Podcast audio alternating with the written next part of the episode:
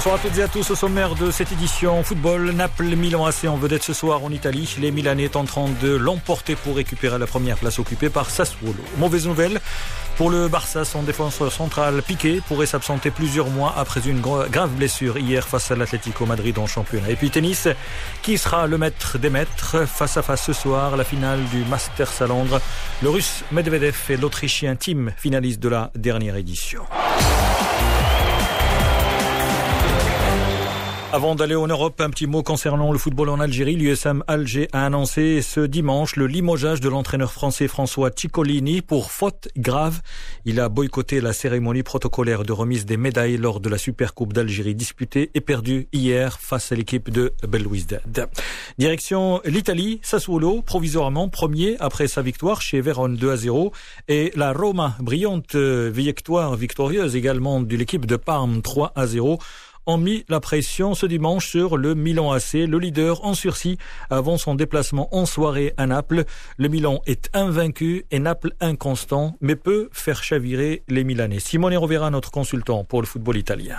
Milan aura Zlatan. Il n'y aura pas Pioli, mais les supporters du Milan sont tranquilles. S'il y a Zlatan, c'est comme avoir un entraîneur sur le terrain et un demi-entraîneur sur le banc de touche. Pour ce que vaut Zlatan, il y a la blessure de Léao qui sera absent aussi dans le déplacement à Lille en Europa League. Mais c'est un Milan qui est en confiance, même si avant la trêve, il a perdu des points et on voit que euh, il faut continuer à super performer pour continuer à rester en tête au classement. C'est sûr que si Milan veut gagner les titres, faut ne pas se tromper dans ces gros matchs et quand même euh, tenir derrière des adversaires directs parce que la Juve est là et Naples, on le dit pas souvent, mais il faut le dire, Naples c'est un candidat sérieux à gagner ces titres euh, cette année.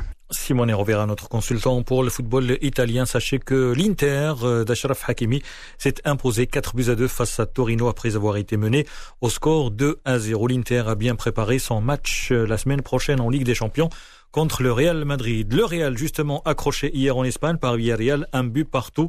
L'Espagne, où le Barça a pris une mauvaise nouvelle aujourd'hui. Le défenseur central Gérard Piqué souffre d'une entorse et d'une légion partielle du ligament croisé du genou droit. Euh, pas d'estimation officielle sur la date de retour possible du joueur de 33 ans, mais la presse espagnole suppose qu'il pourrait être absent de 2 à 6 mois, voire plus. L'international espagnol a quitté le terrain en pleurant lors de la défaite 1 à 0 du Barça contre l'Atlético hier après un choc avec l'Argentin. Angel Correa, la blessure de Piqué, laisse le Barça avec le Français Clément Langlais comme seul défenseur central opérationnel, étant donné que le Français Samuel Umtiti et l'Uruguayen Ronald Araujo sont toujours en phase de reprise. Le club catalan a également annoncé que Sergi Roberto, le latéral droit, et qui peut évoluer en tant carrière et aussi au milieu terrain, sera absent pendant deux mois après s'être déchiré un muscle à la cuisse à la fin de cette rencontre. Daniel Medvedev et Dominique Thiem ont fait fort pour en arriver là. Ils sont en finale du Masters. C'est du tennis, bien sûr. L'Autrichien Thiem a battu l'Espagnol Nadal lors de la phase de poule et le Serbe Djokovic hier en demi-finale. Le Russe a fait la même chose, mais un ordre différent. Il a d'abord dominé Djokovic lors de la phase de groupe et Nadal hier en demi-finale.